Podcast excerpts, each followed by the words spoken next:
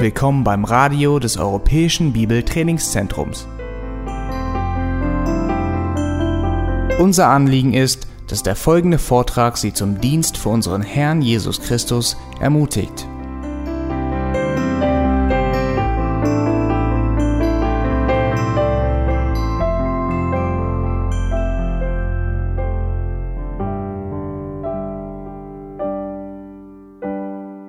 Und der Herr ist auferstanden.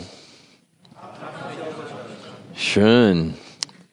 Wir dürfen nicht vergessen, dass jeder Sonntag Auferstehungssonntag ist. Die Gemeinde hat sich wegen der Auferstehung sich dafür entschieden, an diesem Tag sich zu versammeln. An dem Tag, am ersten Wochentag, wo Jesus aus den Toten auferstanden ist. Ich wollte uns allen nur nochmal daran erinnern, dass wir uns mit diesem Gruß grüßen dürfen, auch wenn es nicht gerade Ostern ist. Ich möchte heute nochmal zurückkehren zu dem Thema in Römer 14 und 15. Ich bitte euch, eure Bibeln aufzuschlagen. Und ich möchte, während ihr eure Bibeln aufschlägt, noch einmal uns im Gewissen und im Gedächtnis rufen, wie oft es ist, dass Gott etwas in seinem Wort wiederholt. Wie wir als Eltern. Wir sagen unseren Kindern immer wieder gewisse Dinge und sind manchmal frustriert und verlieren die Geduld, weil sie es nicht anwenden können. Die kriegen es einfach nicht hin, das zu tun, das umzusetzen, was wir ihnen mehrfach auf den Herzen legen.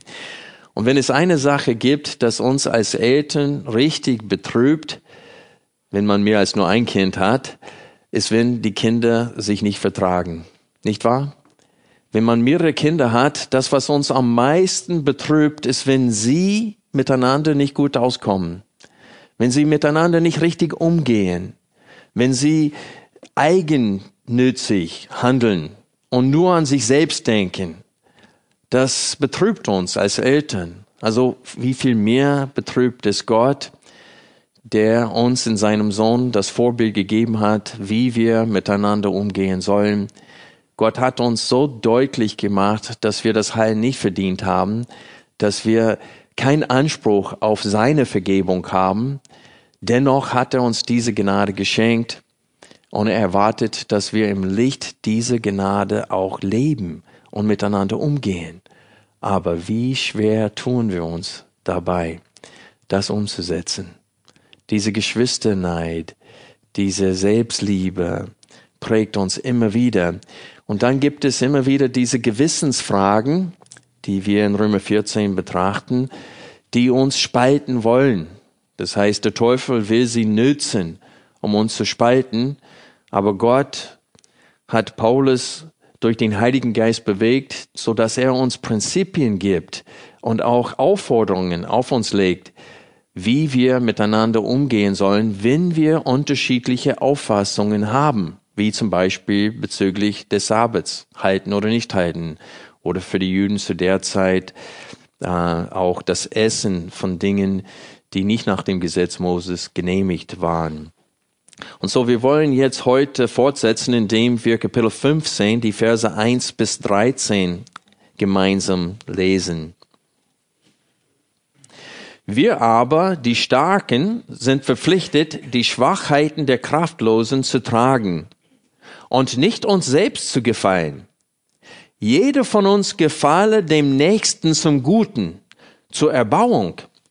Denn auch der Christus hat nicht sich selbst gefallen, sondern wie geschrieben steht, die Schmähungen derer, die dich schmähen, sind auf mich gefallen.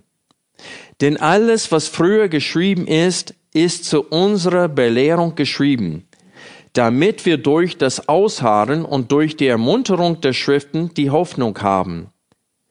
Der Gott des Ausharrens und der Ermunterung aber gebe euch, gleichgesinnt zu sein untereinander, Christus Jesus gemäß, damit ihr einmütig mit einem Munde den Gott und Vater unseres Herrn Jesus Christus verherrlicht.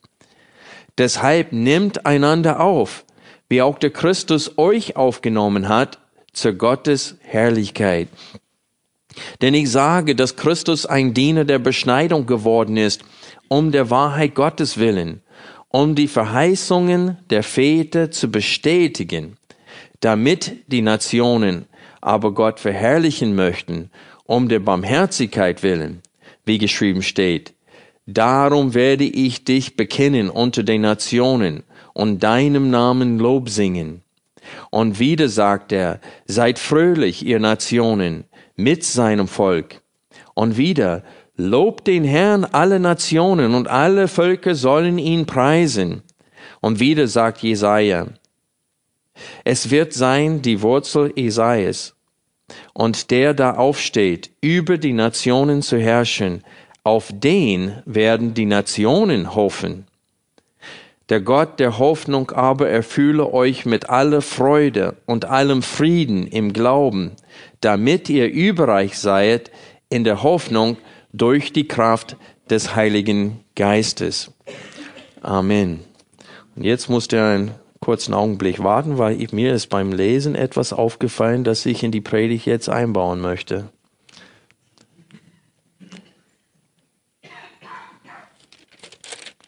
Aus Kapitel 14.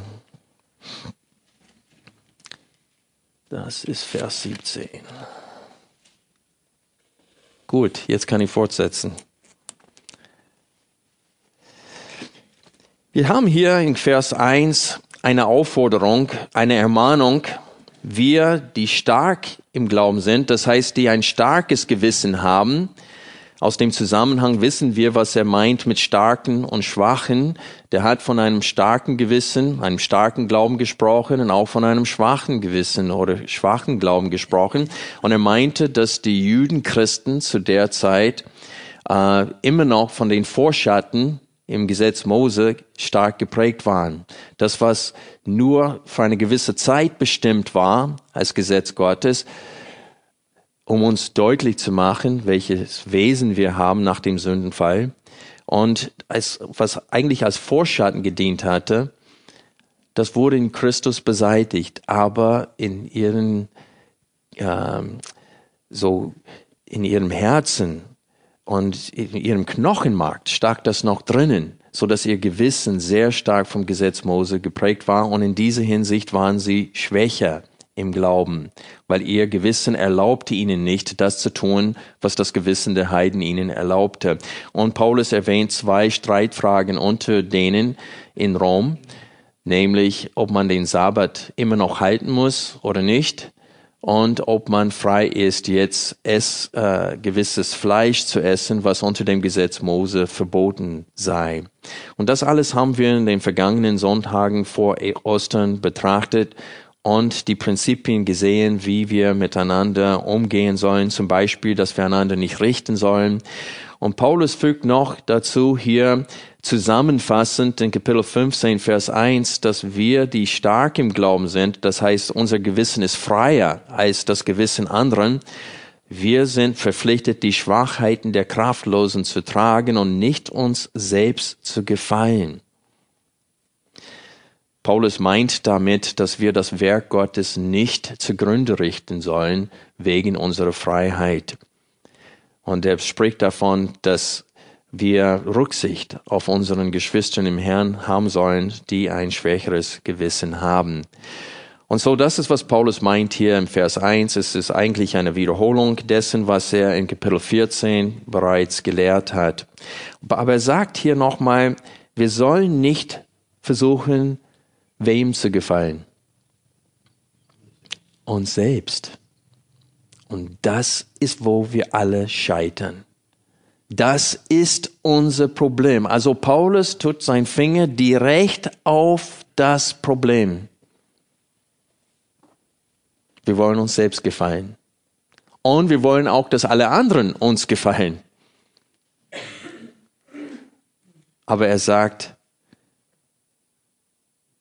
dass wir uns nicht uns selbst gefallen sollen, sondern wir sollen versuchen, unserem Nächsten zum Guten zu gefallen. Also in diesem Zusammenhang ist es klar, was Paulus hiermit meint. Anstatt die Juden Christen zu meiden, sollen die aus den Nationen sich bemühen, den Juden gegenüber zu gefallen und auf ihre Rechte zu verzichten. Was Paulus hiermit meint, hat er selbst sehr klar zum Ausdruck gebracht in 1. Korinther, wenn er einen Brief weiter aufschlägt, 1. Korinther, Kapitel 9. Hier ist das Thema Götzenopferfleisch. Es ist nicht dasselbe Thema wie in Römer 14, aber die Prinzipien und die Herzenseinstellung, die Paulus uns einschärfen will in Römer 14, sind dieselbe, die auch hier in 1. Korinther 9 zu sehen sind. Und hier in 1. Korinther 9, ab Vers 19, sehen wir, dass Paulus sich selbst als Beispiel dafür verwendet, für welche Herzenseinstellung wir haben sollen, dass wir nicht uns selbst gefallen sollen, sondern wir sollen den anderen gefallen.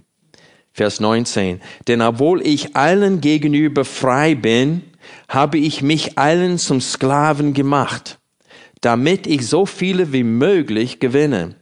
Und ich bin den Juden wie ein Jude geworden, damit ich die Juden gewinne. Und ich halte hier kurz an, wenn man die Apostelgeschichte liest, als Paulus zurück nach Jerusalem kam, was hat er getan? Der hat sich darauf eingelassen, sein Haupt zu scheren und noch einmal durch die Reinigung zu gehen und für die Reinigung von anderen zu bezahlen, damit die Juden keinen Anstoß an ihn haben, ehe er wieder in den Tempel ging, falls er unter den Nationen, unter dem Gesetz Mose verunreinigt wurde. Paulus weiß, das ist nicht möglich, dass er jetzt unrein ist, aber er hat sich diesem Gesetz gefügt. Und das ist, was Paulus meint hier, wenn er sagt, dass er den Juden wie ein Jude geworden ist, damit ich die Juden gewinne. Denen, die unter Gesetz sind, wie eine unter Gesetz, obwohl ich selbst nicht unter Gesetz bin, damit ich die, welche unter Gesetz sind, gewinne. Denen, die ohne Gesetz sind, damit sind die Nationen gemeint, wie eine ohne Gesetz, obwohl ich nicht ohne Gesetz vor Gott bin, sondern unter dem Gesetz Christi. Was Paulus mit diesem Zusatzaussage hier sagen will, ist, dass wir sind nicht ohne Gesetz. Wenn er sagt, dass ich nicht unter dem Gesetz Mose bin, heißt das nicht, dass ich nicht unter dem Moralgesetz, was in den 10 Geboten und an vielen anderen Stellen im Alten Testament geschildert wird. Und er nennt das hier das Gesetz Christi. Aber ist es klar, was Paulus hier meint? Wo er unter den Juden war, hat er auf das Fleisch verzichtet, was verboten war unter dem Gesetz Mose. Wo er unter den Nationen war, der hat mit denen gegessen, was sie auf den Tisch gestellt haben, ohne Gewissensfragen aufzuheben. Dann lesen wir weiter in Vers 22.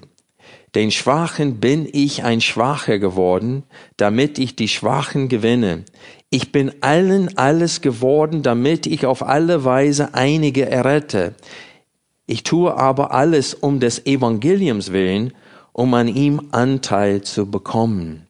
Und deswegen sagt Paulus in Römer 15, 1 und 2, dass wir, jeder von uns, gefalle dem Nächsten zum Guten zur Erbauung. Und Paulus dient uns als großes Vorbild diesbezüglich und wir sollen sein Vorbild auch nachahmen.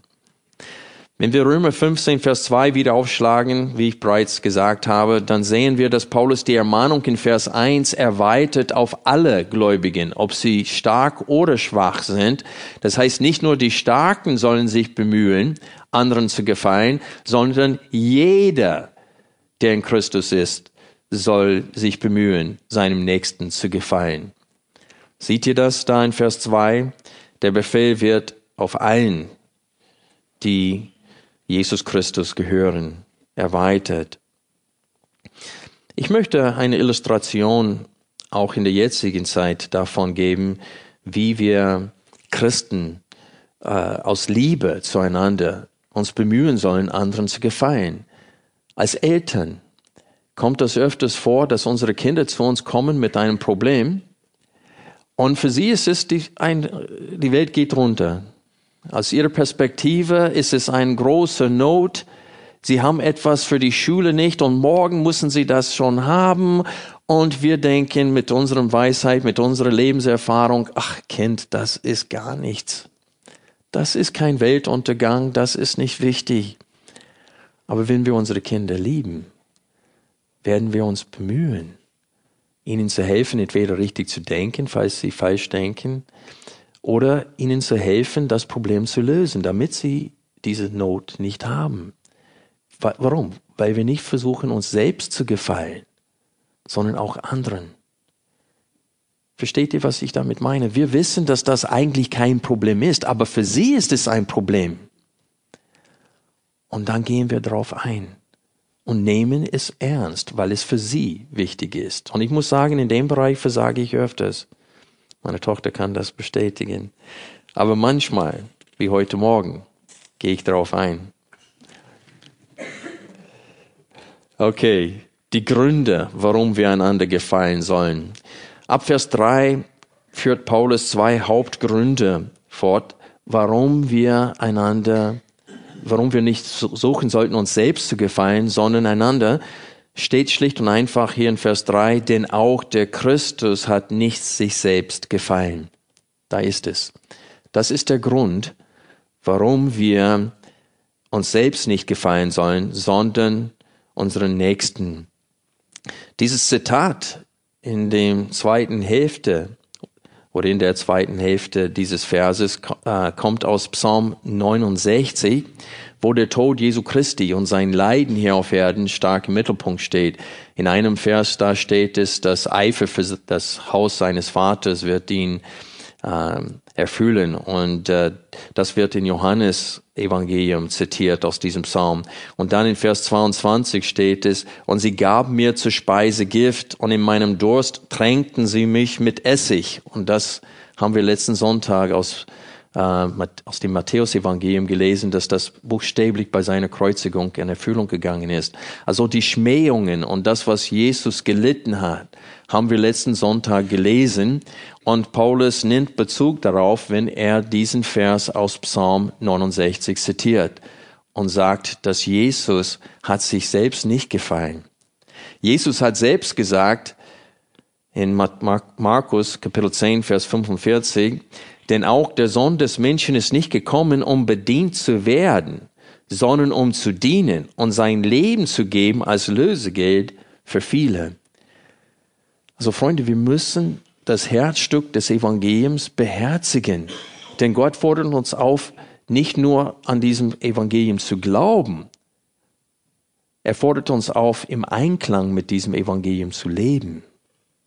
Das Evangelium ist nicht nur eine Botschaft, sondern auch ein Lebensstil. Wir müssen nach diesem Evangelium auch leben und wandeln. Und wir sehen an Jesus das Vorbild. Es steht in dem Zusammenhang, wo Jesus sagt zu seinen Jüngern, die Herrscher dieser Welt, sie missbrauchen ihre Macht. Und er sagt, und ihr nennt mich Herr und König und Rabbi und das alles bin ich. Dennoch bin ich nicht gekommen, um bedient zu werden, sondern um anderen zu dienen. Seht ihr das? Jesus hat Anspruch darauf, bedient zu werden, hat darauf verzichtet, hat Fleisch und Blut angezogen, nicht um sich selbst zu gefallen. Wenn er sich selbst gefallen wollte, hätte er den Himmel nie verlassen. Er wäre dort geblieben. Wir sind schuldig, auf unsere Freiheiten zu verzichten, damit wir anderen erbauen, sagt Paulus. Und der Grund dafür ist, denn auch der Christus hat nicht sich selbst gefallen.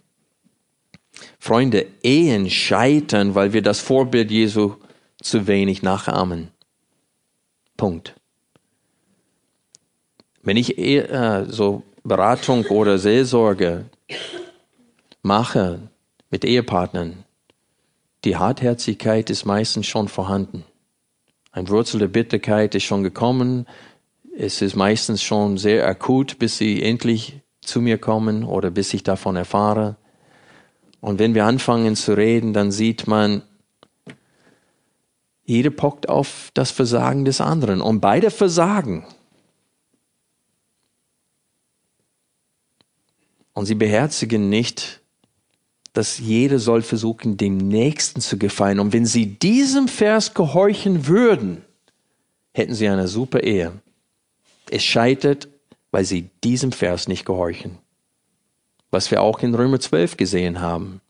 Wir sollen sogar unsere Feinde lieben und nicht Scheltwort mit Scheltwort vergelten. Und das können wir uns nicht mal und den Geschwistern gegenüber im Herrn tun. Das ist das Problem. Deswegen werden Gemeinden gespaltet. Es ist okay, wenn eine Gemeinde wegen der Lehre gespaltet wird. Wenn jemand aufsteht und will ungesunde Lehre verbreiten, das nicht wahr ist, dann ist es okay, wenn eine Spaltung entsteht. Aber wir reden hier von Gewissensfragen, sagt Paulus.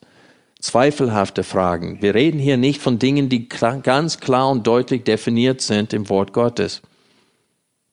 Wir reden von verschiedenen Auffassungen bezüglich einer Anwendung. Paulus gibt uns einen zweiten Grund in den Versen 4-6, warum wir uns selbst nicht zu Gefallen suchen sollten, sondern unserem Nächsten zur Erbauung. Und der zweite Grund ist nämlich, denn Gott will, dass seine Kinder ihn wie ein Mann anbeten. Das heißt, mit einem Munde, ohne Spaltung, in aller Eintracht will Gott, dass wir ihn anbeten. Vorhin, wo wir die Lieder gesungen haben, Gott will, dass er sieht das, als ob es aus einem Munde kommt. Nicht aus vielen Munden, sondern aus einem Mund. So will Gott unsere Anbetung empfangen. Nicht Russlandsdeutsche, hiesige Deutsche, Amerikaner. Er will, dass es wirklich aus einem Munde kommt. Lass uns diese Verse nochmal lesen, ab Vers 4. Denn, hier kommt noch eine Begründung, denn alles, was früher geschrieben ist, ist zu unserer Belehrung geschrieben, damit wir durch das Ausharren und durch die Ermunterung der Schriften die Hoffnung haben. Der Gott des Ausharrens und der Ermunterung aber gebe euch, gleichgesinnt zu sein untereinander, Christus Jesus gemäß, damit ihr einmütig mit einem Munde den Gott und Vater unseres Herrn Jesus Christus verherrlicht. So, das ganze Alte Testament war zu unserer Belehrung geschrieben, damit wir die Hoffnung haben. Es ist wichtig, dass wir diesen Vers erstmal ohne den Satzteil durch das Ausharren und durch die Ermunterung der Schriften lesen. Warum? Weil der Grund, warum alles zu unserer Belehrung geschrieben war, ist, damit wir Hoffnung haben. Es ist aber durch zwei Dinge, dass die Belehrung des Alten Testaments uns Hoffnung gibt. Warum sage ich Alten Testaments? Weil es steht, denn alles, was früher geschrieben ist. Und Paulus meint damit eindeutig das Alte Testament. Und er sagt, durch zwei Dinge, nämlich das Ausharren und der Ermunterung der Schriften, haben wir dann die Hoffnung. Ausharren in dem Willen Gottes wird durch die Schrift gefordert, was uns dann natürlich manchmal entmutigt, wenn wir unseren Wandel anschauen. So, auf der einen Seite, die Schrift entmutigt uns, weil wir sehen, wie wir sein sollen und wissen, dass das sind wir nicht. Aber durch das Wirken des Heiligen Geistes in seiner Kraft ermutigt uns die Schrift, weil die Schrift beinhaltet nicht nur Aufforderungen und Befehle, sondern was? Verheißungen. Verheißungen. Zum Beispiel, wie endet das Matthäus-Evangelium?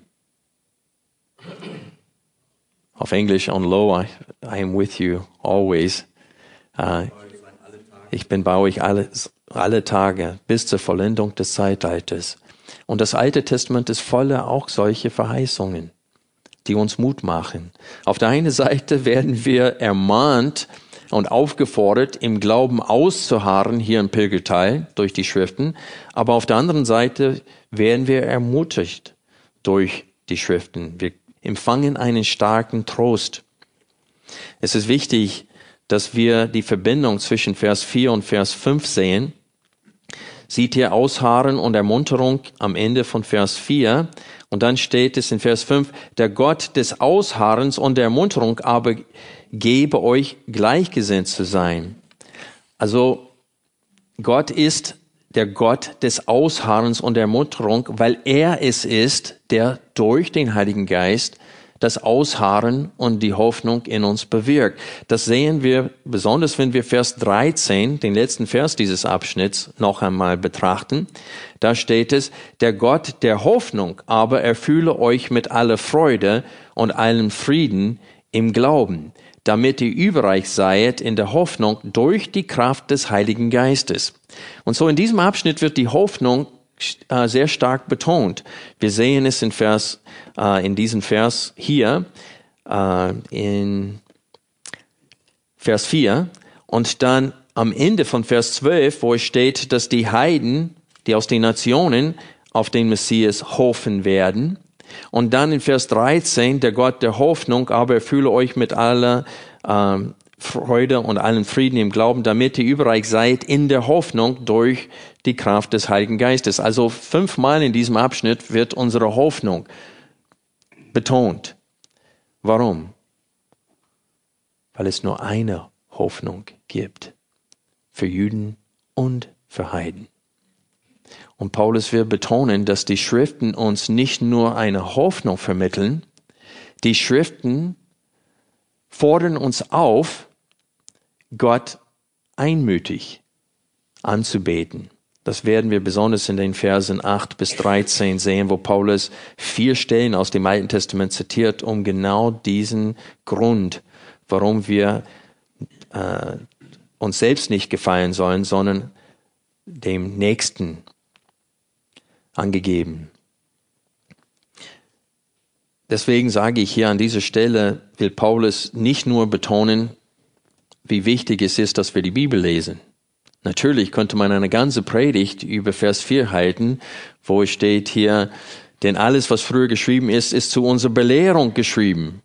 Und ich könnte thematisch eine ganze Predigt darüber halten. Und ich muss an dieser Stelle kurz sagen, achte darauf, was uns entgeht, wenn wir die Schrift nicht lesen. Denn es steht, durch die Ermunterung der Schriften bewirkt Gott so viel in uns. Also wir verzichten auf seinen Trost und seine Hilfe hier im Pilgertal, wenn wir die Schriften nicht lesen. Aber wie ich vorhin gesagt habe, an dieser Stelle in dem Römerbrief wird Paulus uns mehr sagen, als nur, dass wir die Bibel lesen sollen. Wenn wir weit in Vers 5 lesen, dann sehen wir, dass Gott nicht allein das Ausharren und die Hoffnung in uns bewirken will, sondern auch die Einheit. Vergleiche Vers 13 mit Vers 5.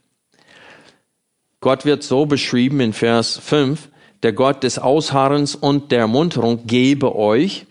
Und hier in Vers 13 steht, der Gott der Hoffnung erfülle euch.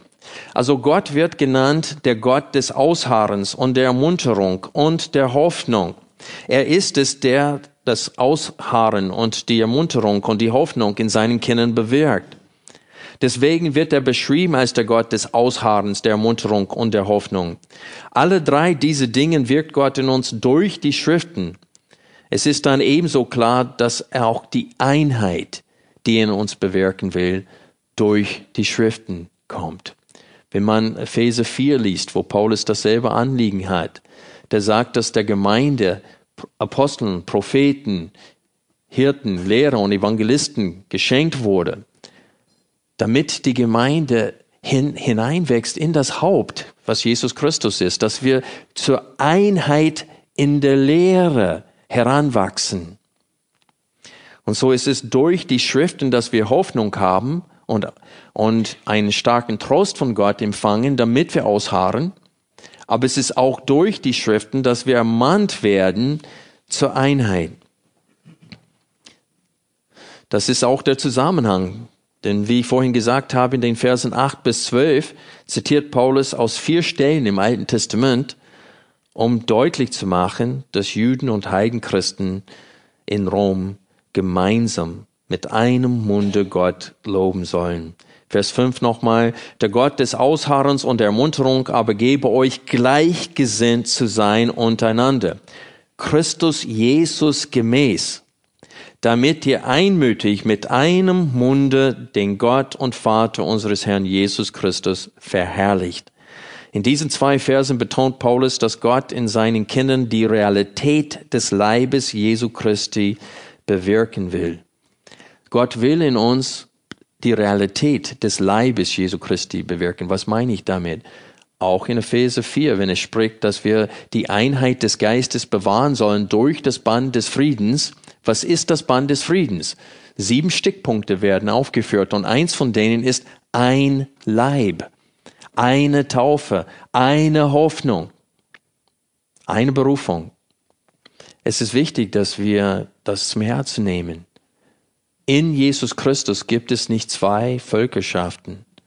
Es gibt ein Volk. Und deswegen steht es hier Christus Jesus gemäß in Vers 5. Die Realität des Leibes Jesu Christi will Gott in uns bewirken, dass die Einheit des Geistes, die kann nicht produziert werden. Die wurde produziert, wo wir, wie es in 1. Korinther 12, Vers 12 und 13 geschrieben steht, dass wir durch den Heiligen Geist in den einen Leib getauft wurden. Deswegen gibt es nur ein Leib und nur eine Taufe. Und alle Christen haben diese Taufe erlebt und sind in diesem einen Leib. Deswegen Christus Jesus gemäß hier im Text. Ich möchte euch bitten, ein bisschen mitzudenken, wie schwierig es war für die Gemeinde in Rom. Die Gemeinde ist wahrscheinlich wie in vielen anderen Gemeinden entstanden, indem jemand in eine Synagoge ging, das Evangelium verkündigt hat. Eine Gemeinde entsteht, die gottesfürchtigen Heiden kommen zum Glauben und dann nach einer gewissen Zeit, wie wir es in Römer 9 bis 11 gesehen haben, sind ratzfatz mehr Heiden als Juden in der Gemeinde. Und dann entstehen Probleme. Dann wollen sie gemeinsam etwas feiern. Und die Heiden bringen ihr Fleisch und ihr Essen. Und die Juden, sie können das nicht mal anschauen, ohne dass es ihnen übel wird. Und dann entstehen solche Probleme und Spannung. Und deswegen werden diese Worte an sie gerichtet, dass Gott will, dass sie mit einem Munde Gott loben und preisen. Also von Römer 1 bis Römer 16 verfolgt Paulus diesem einen Ziel. Denn später in Kapitel 16 sagt er, sie sollen sich grüßen mit einem was? Heiligem Kuss. Wenn der gegenüber von dir steht, in deinen Augen unrein ist, kannst du ihn an die Wange küssen? Nein, kannst du nicht. Also da sehen wir, zu welcher Einheit Paulus sie ruft in diesem Brief. Und das von Kapitel 1 bis Kapitel 16. Das ist sein Ziel. Aber auch in der heutigen Zeit gibt es Dinge, die uns trennen. Freunde, wie sollen wir Gott einmütig mit einem Munde, das heißt wie ein Mann, loben und preisen, wenn wir uns nicht mal einigen können über was für Musik und was für Lieder wir singen sollen? Da gibt es gewaltige Spaltungen in Ortsgemeinden in der jetzigen Zeit. Gemeinden werden genau über dieses Thema, was für Lieder gesungen werden. Manche setzen den Schwerpunkt nicht allein beim Inhalt, sondern sogar die Quelle. Wenn der Verlag charismatisch angehaucht ist, für sie ist das Lied schon, kommt dieses Lied nicht in Frage, auch wenn das Lied an sich gut ist. Allein die Quelle ist für manchen sehr, sehr wichtig. Für manchen anderen, die in unsere Gemeinde kommen, die einen charismatischen Hintergrund haben, sind wir viel zu viel konservativ mit unserem Liedgut. Also wie sollen wir damit umgehen? Wie sollen wir wie ein Mann Gott anbeten, wenn es solche Unterschiede unter uns gibt? Und so wie der Herr es will, bezüglich der Lieder, die hier im Gottesdienst gesungen werden, möchte ich hoffentlich eine ganze Predigt halten über unsere Stellungnahme. Das heißt, wie wir das sehen als Ältesten und welche Prinzipien uns begleiten als Ältesten bei der Wahl der Lieder, die wir singen. Aber ich kann euch jetzt sagen, dass Römer 15, Vers 1 und 2, diese Verse begleiten uns bei der Entscheidung. Wir versuchen nicht uns selbst zu gefallen, sondern auch anderen. Und es ist klar, dass wir reden hier nicht von Geschmack, wir reden von Gewissensfragen. Jeder hat unterschiedliche Vorlieben, was Geschmack betrifft.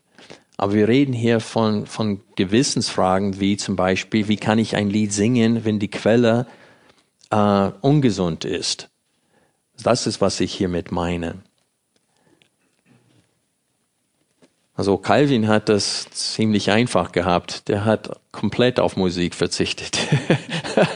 Es wurde keine Instrumenten gespielt, aber Psalm 150 lehrt das Gegenteil. Es steht da, dass wir sollen Gott mit Instrumenten loben und singen.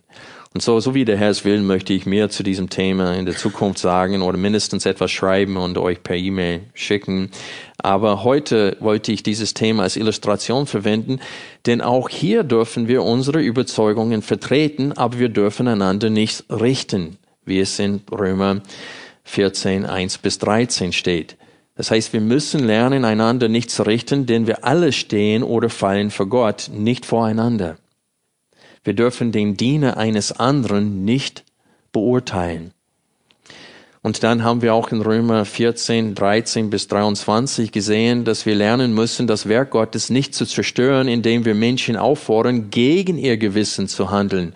Also wenn es jemanden hier im Gemeindesaal gibt, der sagt, Mensch, dieses Lied kann ich nicht mit reinem Gewissen mitsingen und er schweigt, dann dürfen wir ihn nicht richten. Und wir dürfen ihn nicht auffordern, das Lied doch zu singen, wenn es gegen sein Gewissen ist. Und so gut wie es geht, sollen wir Lieder aussuchen, die allen gefallen. So gut wie das geht. Das ist nicht ganz möglich, aber so gut wie es geht. Und dann halten wir uns an diesen Prinzipien, an diesen Regeln, an diesen Aufforderungen, die uns gegeben wurden, und dadurch bewahren wir die Einheit des Geistes. Es ist möglich. Wir müssen nur die richtige Herzenseinstellung haben. Und das ist das Problem.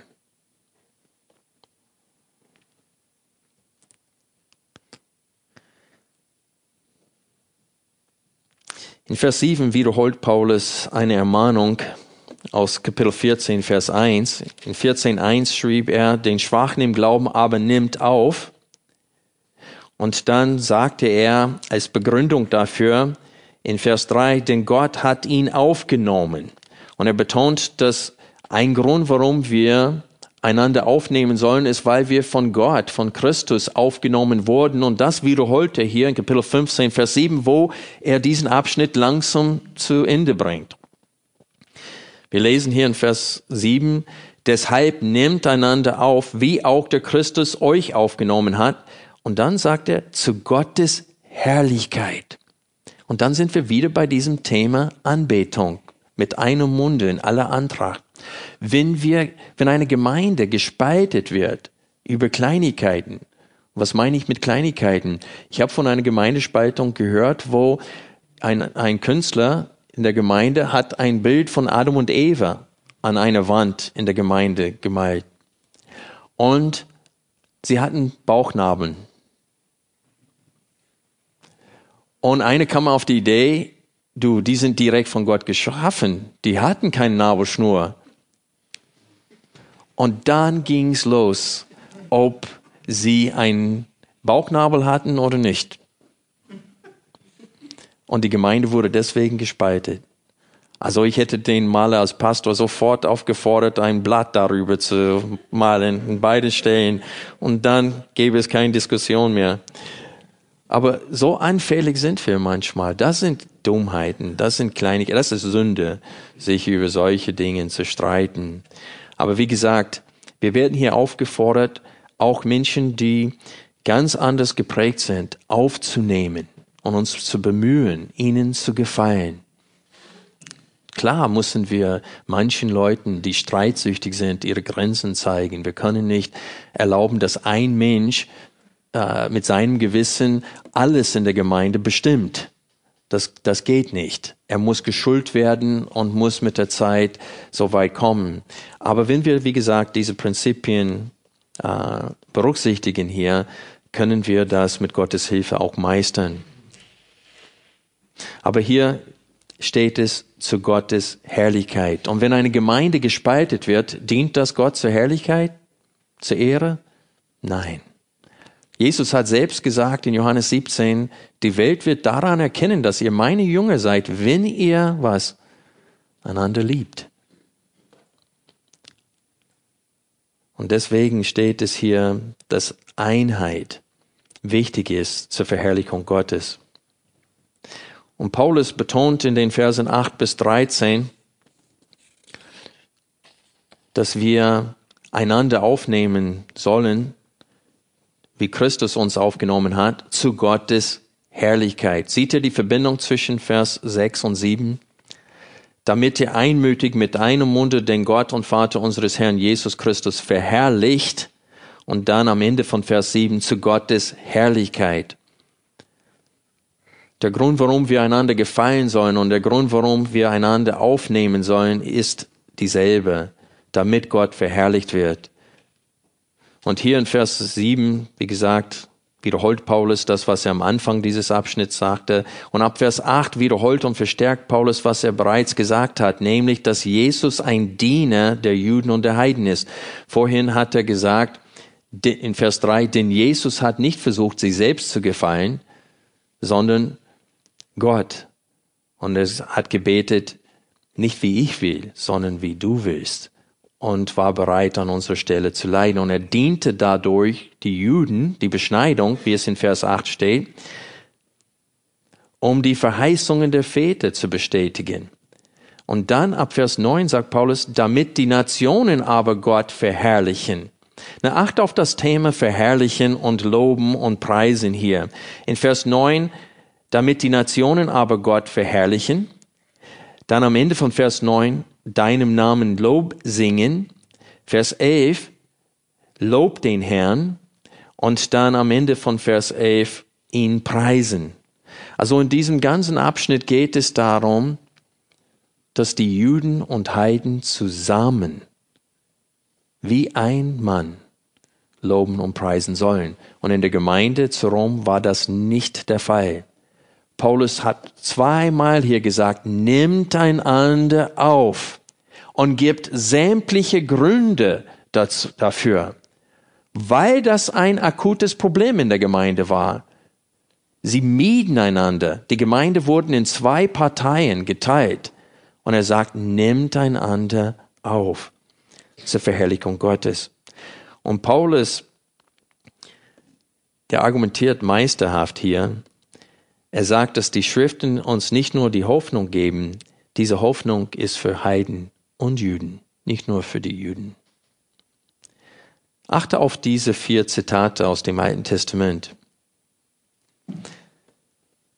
Vers 9 wird aus Psalm 18, Vers 50 zitiert und steht, darum werde ich dich bekennen unter den Nationen und deinem Namen Lob singen. Dann in Vers 10, das ist 5. Mose 32, Vers 43. Und wieder sagt er, seid fröhlich, ihr Nationen, mit seinem Volk. Und dann aus Psalm 45, Vers 18 oder 1,17, Vers 1 steht es, nochmal wird David zitiert. Und wieder, lobt den Herrn, alle Nationen und alle Völker sollen ihn preisen. Und dann zum Schluss zitiert er aus den Propheten, wenn er Jesaja zitiert, es wird sein die Wurzel Isais.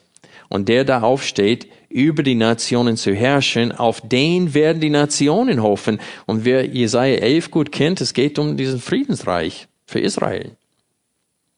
Und die Nationen werden mit eingeschlossen. Also die Judenchristen hatten vergessen, was Gott Abraham versprochen hat. In dir werden gesegnet werden alle Völker, alle Nationen. Also wir sind als Heiden eingepfropft in Israel, wie es in Römer 9 bis 11 geschrieben steht. Aber die Juden haben das nicht verstanden. Die dachten, dass die Verheißungen an Abraham allein für sie seien. Und deswegen zitiert Paulus hier von David, das sind die Psalmen, von Mose, das ist das Gesetz, und von Jesaja, das sind die Propheten. Und ich möchte aus Lukas 24, Vers 44 vorlesen, dass Jesus die Schrift in diesen 3 Kategorien aufgeteilt hatte, das Alte Testament.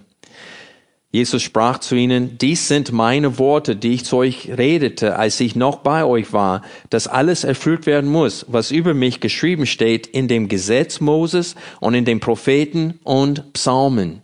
Und hier hat Jesus die Schrift, das Alte Testament, in 3 Teilen aufgeteilt. Propheten oder Gesetz, Psalmen und Propheten.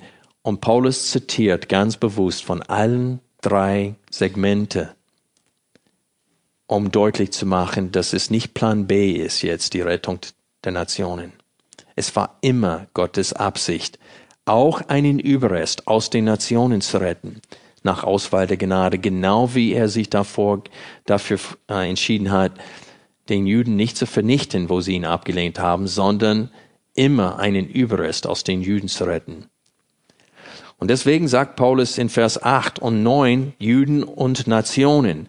In Vers 8, denn ich sage, dass Christus ein Diener der Beschneidung, das heißt der Juden, geworden ist, um der Wahrhaftigkeit Gottes willen.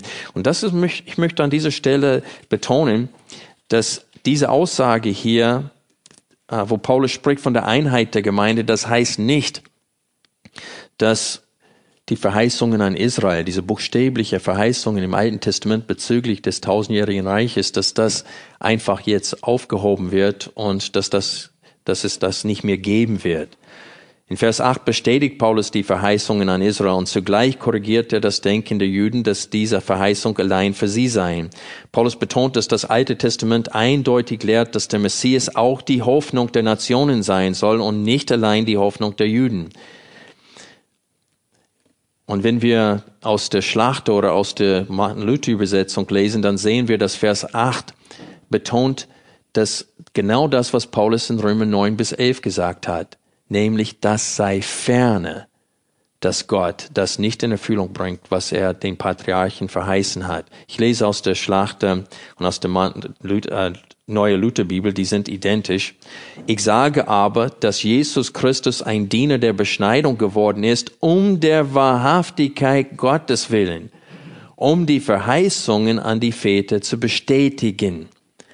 Und die Verheißungen an die Väter, das heißt an den Juden, an die Patriarchen. Aber wie gesagt, die Juden mussten verstehen, und in dir werden gesegnet werden alle Nationen. Und daraufhin steuert Paulus in diesem ganzen Brief, will er dies betonen. Er legt hier eine theologische Grundlage für die Einheit der Gemeinde, genau wie er es in dem Epheserbrief tat. Und jetzt kommen wir zum Schluss dieses Abschnitts. Freunde, Paulus hat uns nicht allein aufgefordert, einander aufzunehmen mit unseren Schwächen und rauen Kanten. Er hat uns gesagt, wie wir dies tun sollen und warum wir dies tun sollen. Das Wie war hauptsächlich in Kapitel 14, aber auch da haben wir das Warum. Denn Christus hat uns aufgenommen, zum Beispiel. Aber hier in Kapitel 15 heute haben wir hauptsächlich gesehen, warum wir das tun sollen. Nämlich, weil Jesus hat sich selbst nicht gefallen. Er kam nicht, um bedient zu werden, sondern um zu dienen. Und zweitens, weil die Schriften uns belehren, dass Gott ein Volk aus Juden und Heiden zu seiner Verherrlichung ins Leben gerufen hat. Er will, dass wir ihn wie ein Mann loben und preisen. Eine Warnung möchte ich auch zum Schluss geben. Diese Aufforderung zur Einheit ist kein Aufruf zur Ökumene. Denn laut Jesus, was für Anbeter sucht Gott? Johannes 4. Die ihn in Geist und Wahrheit anbeten. Ich möchte diese Predigt schließen, wie ich die letzte Predigt aus Römer 14 abgeschlossen habe, nämlich mit einem Zitat von Paulus aus 1. Korinther. Die Kapitel 8 bis 9 in 1. Korinther, wie gesagt, behandelt Paulus ein ähnliches Thema mit ähnlichen Aufforderungen. Und er schließt diesen Abschnitt ab mit folgenden Worten, und die passen sehr gut zu Römer 14 und 15 bis Vers 13. 1. Korinther, Kapitel 10, Vers 31. Ob ihr nun isst oder trinkt oder sonst etwas tut, tut alles zur Ehre Gottes. Seid unanstößig, sowohl für Juden als auch für Griechen, als auch für die Gemeinde Gottes. Wie auch ich in allen Dingen allen zu gefallen strebe, dadurch, dass ich nicht meinen Vorteil suche, sondern den der vielen, dass sie errettet werden.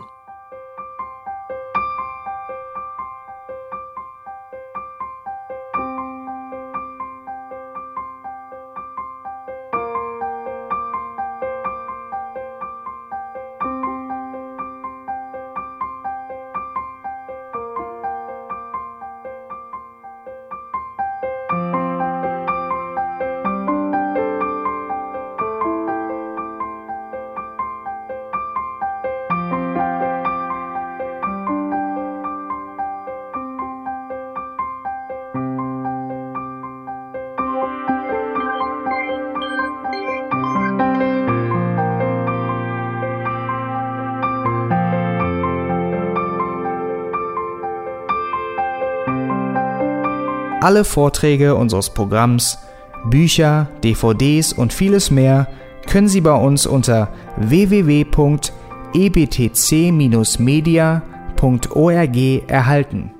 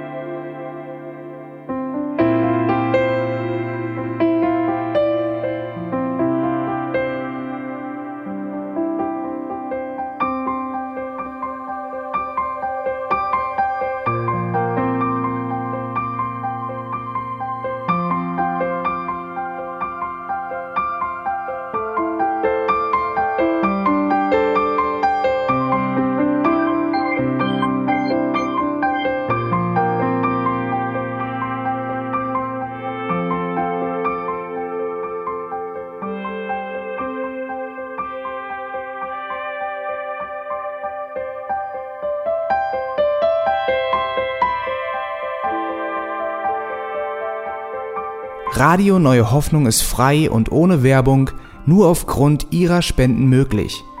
Wenn Sie weitere Informationen dazu finden möchten, wie Sie Radio Neue Hoffnung unterstützen können, besuchen Sie die Webseite www.rnh.de.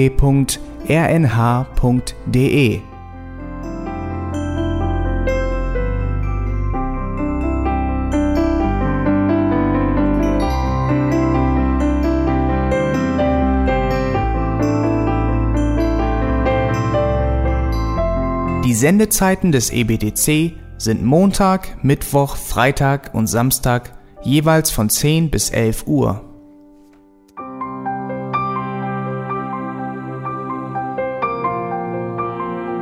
Sie finden uns im Internet unter www.auslegungspredigt.org.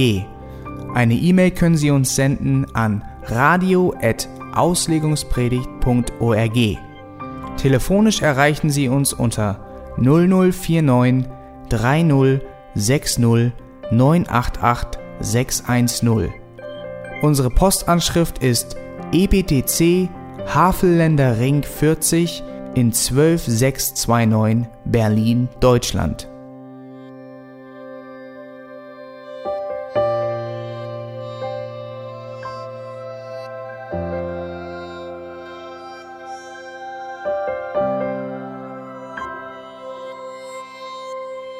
Auf Wiedersehen und bis zum nächsten Mal beim EBTC Radio.